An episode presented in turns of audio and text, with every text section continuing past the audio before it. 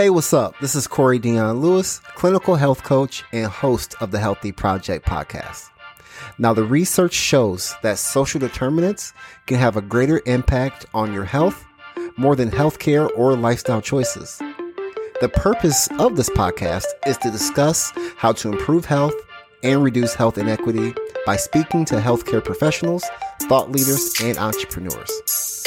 Now, if you're enjoying the podcast, give it a review or you can also make a donation to the Healthy Project using the link in the description. It takes 30 seconds and it's super easy. Hey, thank you so much for listening. Now let's get started. Thank you for tuning in to the Healthy Project, My City, My Health Edition. I'm Krisha and I'm going to be your host this afternoon. I'm a junior at the University of Iowa, majoring in psychology and minoring in gender, health, and healthcare equity. I'd like to thank Corey for joining me this afternoon. Before we get started, would you like to tell the listeners a little bit about yourself? Absolutely. So, Corey Dion Lewis, I am a clinical health coach uh, and founder of the Healthy Project and host of the Healthy Project podcast, where we talk about um, social determinants of health, uh, health equity, uh, prevention, and just um, how we can improve the health of individuals and communities with other health professionals. Really cool stuff. I know you've been working really hard on the My City, My Health conference. And I was kind of wondering, what does this conference mean to you? Oh man, so th- this conference mean it means multiple things, and it it would be necessary to kind of start to like why we even started the, this event.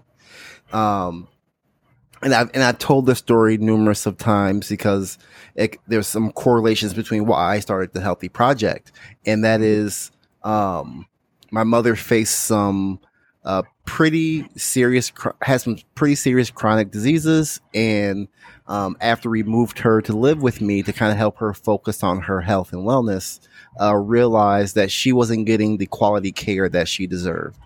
And um, as the story, as I told the story of my mother and her healthcare journey, um, other women, other Black women, were telling me similar stories of how um, they were treated in healthcare, and that's where the conversation for me uh, changed a little bit about okay, not I mean, not only you know the stories I was hearing about you know Black women and how they were treated in, in healthcare, but um, other stories and how just people in general uh, who are, are, treated have negative um, experiences and uh, having conversations with with black men who refuse to come in and get their preventative service preventative checks because of the issues they are having in healthcare and, and all of that. And so that's that's one thing of understanding that culture and people were there's a mistreatment there from the um, from the patient side, but also the lack of uh, people of color in those professions and how that plays a role. Uh, so all those things started to come come into play for me, and then, um, like I said, I, I am a clinical health coach at a federally qualified health center here in Des Moines, Iowa, and I've had in, this is the population that I serve. So social determinants, health equity, um, working with people in underserved and most vulnerable populations is what I do every day.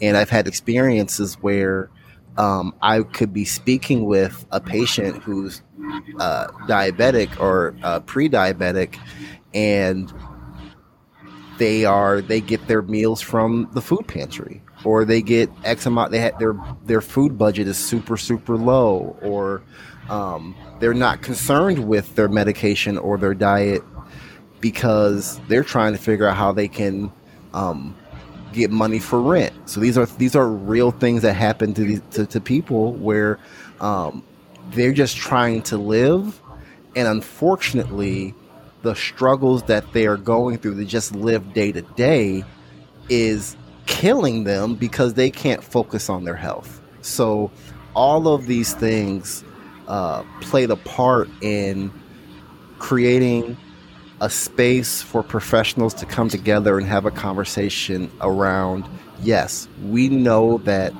there are issues when it comes to um, racism and culture in healthcare. We know that um, uh, when it comes to prevention and getting people to get those services, and we understand there's an importance and there's positive things that happen when we collaborate with, with community-based organizations. We know these things are true.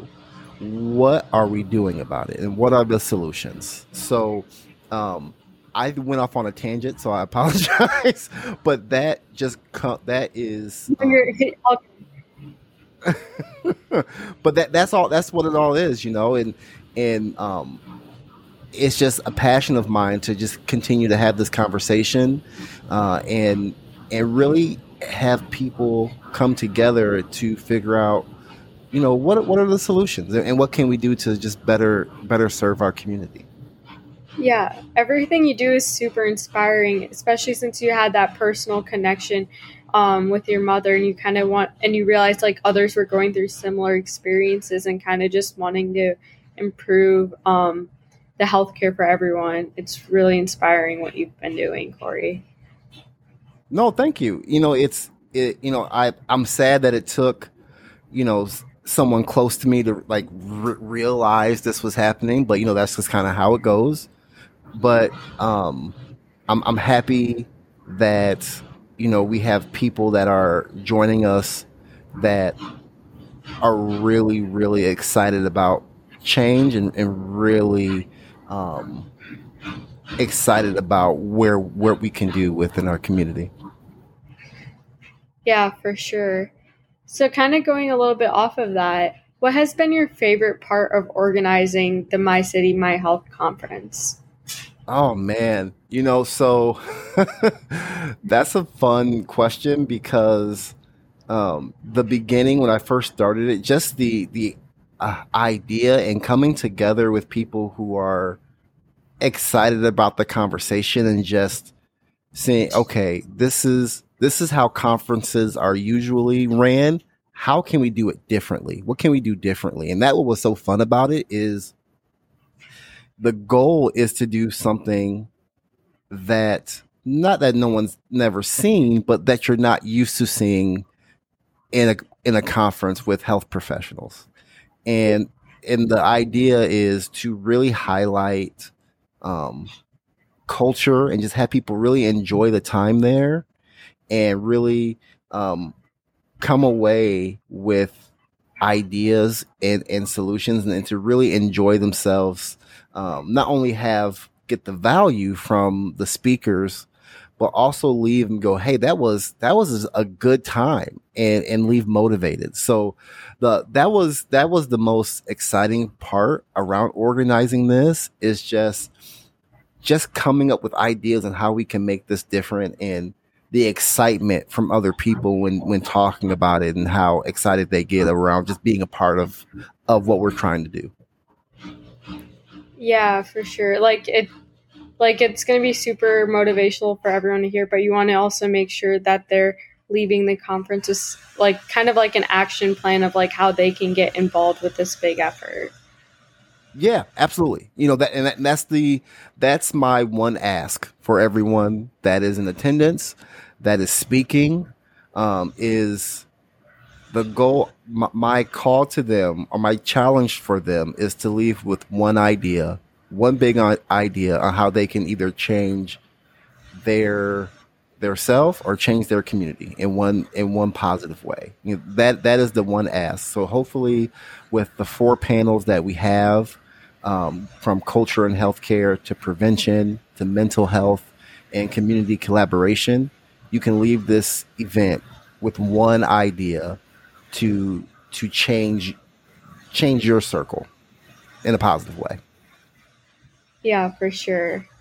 Kind of transitioning now to um, your work as a clinical health coach.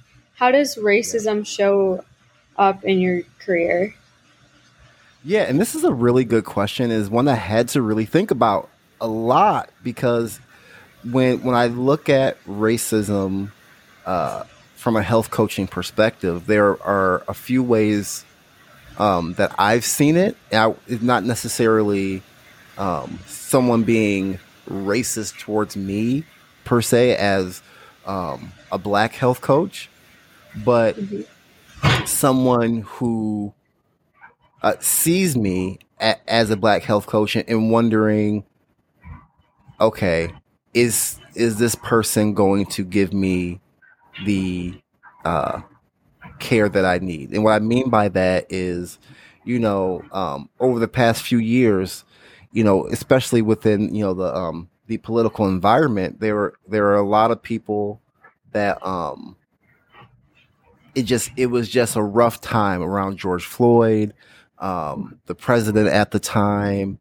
and you know, a, as the health coach, I see everybody, and when I have somebody on my schedule that may not look like me or maybe wearing um, a "Make America Great Again" hat, and they're looking at me like, okay, what what's what's going to happen here? And I'm looking at them like, okay, what's what's going to happen here? And um, it's it's a tricky thing. So it's like it goes to that that un- that that bias, that unconscious bias that we have.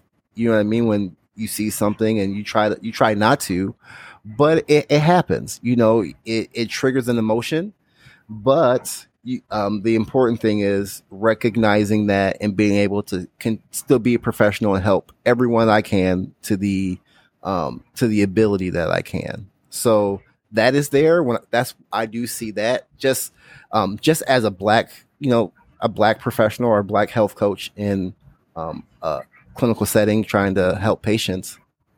Um, and the other other thing, not necessarily um, racism, but just the comfort people have with me that um, look like me. You know, you, are comfortable around the people that you share um, a cultural identity with. So there are times where patients will tell me things that they necessarily will not tell their their provider.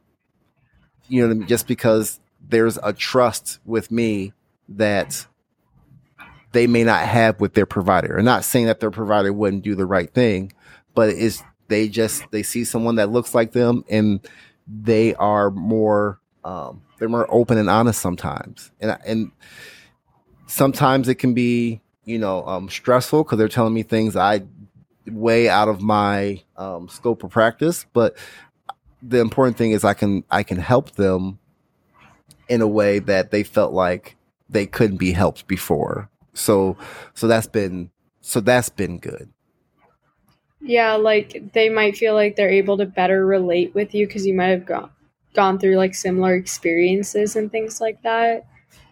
Yeah, a- absolutely. You know, and I, there, there's one there was one situation I, I had a patient that um they were from they're not from Iowa they were from Arkansas and uh diabetic and we're just kind of talking and I just just through conversation and building rapport and trying to get to know them um, let them know that I had family in Arkansas, right? And ever since then, they were like, "Oh, you're from Arkansas." So they had that connection that I'm like, "Well, I'm not from Arkansas," but for them, the fact that okay, I, I look like them, I'm from their same place, so I I can understand them the way they're speaking and communicating because it was for some people it was very hard to understand but being able to talk to someone that, oh my gosh, I'm talking and they can actually understand what I'm saying, that is um, very important to people, man. Just like be, being able to understand um, small cultural things, you know, in, in, in lingo and things that um, when they would say to someone else, they may not understand it or even even um, ignore it, but someone who understands them and being able to um, know what they're saying and accept what they're saying and being able to translate that in a way um, it was it was important to them. Yeah for sure. So like what are some ways you try to strive to provide culturally responsive care to your patients? Yes. So um, i just ask questions ab- about different cultures. So if someone's in my office that um, is from a different culture. So we've had a lot of um, Afghan uh, refugees here that you know coming through our our clinic. And if, if I see a patient, it's just you know that first twenty minutes. I'm not even really talking about the reason why they're in my office, whether it be they're they're wanting to lose weight or get healthy or whatever the case may be. I'm just asking about their culture because I I'm not going to act like I'm the expert. You know that that would be that would be the worst thing to do. So I'm just asking questions. I'm learning, um, you know, what are cultural significant foods. You know, in in and that's something that's really benefited uh, with working with patients. You know, working with someone, you know, that I, I, just learned this not about a year ago. You know, working with I can be working with someone from Mexico, but also working with someone from Peru, and they have different main foods. You, you know what I mean? Like you, and they're like, no, like yes, we both speak Spanish and both uh, Latine, but in Peru, you know, this is this is these are our main foods. This is what we eat. Or Mexico, these are their main foods. And without asking questions, you wouldn't know that. And what tends to happen if I were to just assume that okay, being um, Spanish speaking, these are these are the main foods, and then bringing that up to them in uh, a food, you know, pyramid or my pyramid or whatever, they're like, wait, what? You know, and, and that can just throw us off. You know, that yeah. can throw us off. So, um, if I don't know I don't mind asking questions at all. I actually enjoy it. I learn so much from um, from the different cultures that I'm able to um, work with at Broadlawns. That uh, if I weren't able to ask questions, it, would be hard. And they and the patients really appreciate it too. They they loved and they love talking about their culture. You know what I mean? They're, and they're proud of it. So being able to get that out of them and not only do I learn something, but it, it builds rapport between them and I. So um, we're able to build a, a, stronger relationship because of it. Yeah, and it's like more remember like you're always learning every day, and like kind of take that as an opportunity to get to know like other perspectives and cultures even more. Yeah, absolutely. You know, and, and I am um I will say I have a lot more time to work with patients than a lot of providers do. So, you know, average provider sees a patient, I think the average time is 10 minutes, 10, 15 minutes. Mm-hmm. Um, if that, I think 15 minutes is, is pushing it, but around 10 minutes is the average um, visit and I'm seeing patients for 20, 30, 40 minutes, you know, being able to really get to know them. So yes, that is a that is a benefit, but I will say that being a part of that care team and being able to do that um, it really it really improves the overall care for that patient just by being able to have that time and to understand where they're coming from culturally. Yeah, for sure. As we mentioned earlier, you're the founder of the Healthy Project, which is a public media company that speaks with different healthcare professionals and thought leaders all over the world. I was wondering what's been your most rewarding part of this experience? Man, good question. And um, a lot of what's really been rewarding for me is honestly what you just said being able to speak with people from all over the world I would have never Im- imagined just having a 30, 40 minute conversation with someone in Australia or someone in, you know, Greece and having an instant connection because we share a common uh, passion and that's helping people, you know, and that I've, I have great friends from it that I still connect with today. And, you know, we'll have Zoom chats just to check in on each other and you know it's that has been one of the, the the, funnest things of it all is really you know and and even and with the the the way i i do my podcast is mostly very just conversational so being able to see um, listen to these um these professionals who are high up wherever they are i mean some just some solid people um, just being able to hear them in more of a a laid back way. It's just fun to see too. Like they're just laid back, just talking about something that they enjoy, and um, it's just it's just fun. It's just, it's been it's been a fun experience, and just being able to connect. And hopefully, I can continue to do this for years and years to come, and can just connect, connect and learn from, and um, and just hear stories from people from all over the place. Yeah, it would be really cool to hear like different perspectives and see how, and you'd even be able to learn like how um, leaders in other countries are handling certain problems in healthcare and things like that. And maybe we could be adopting those into our practices here. Oh, absolutely. You know, this was probably a year ago. I had um, uh, a friend on that is a he's a, a, health coach in England, and he's a he runs a, a diabetes management program. And just kind of there are some similarities in how we speak to patients, but there are some things that he does that um, I wouldn't even think about. You know, and, and a lot of it's because of the the different cultures that he works with, or the majority of the cultures he works with, and the things that they do where where he lives. But I feel like things that would translate here very very easily. So I've been able to learn a lot, and we've been able to learn from each other. So yeah, you're right. I mean, it's been just being able to hear how um, the the same the same problem, but just different solutions and ideas that you can hear from people has been amazing. I know today we've discussed lots of different ways to improve culturally responsive care. What is one thing that you'd want our listeners to take away from our conversation today?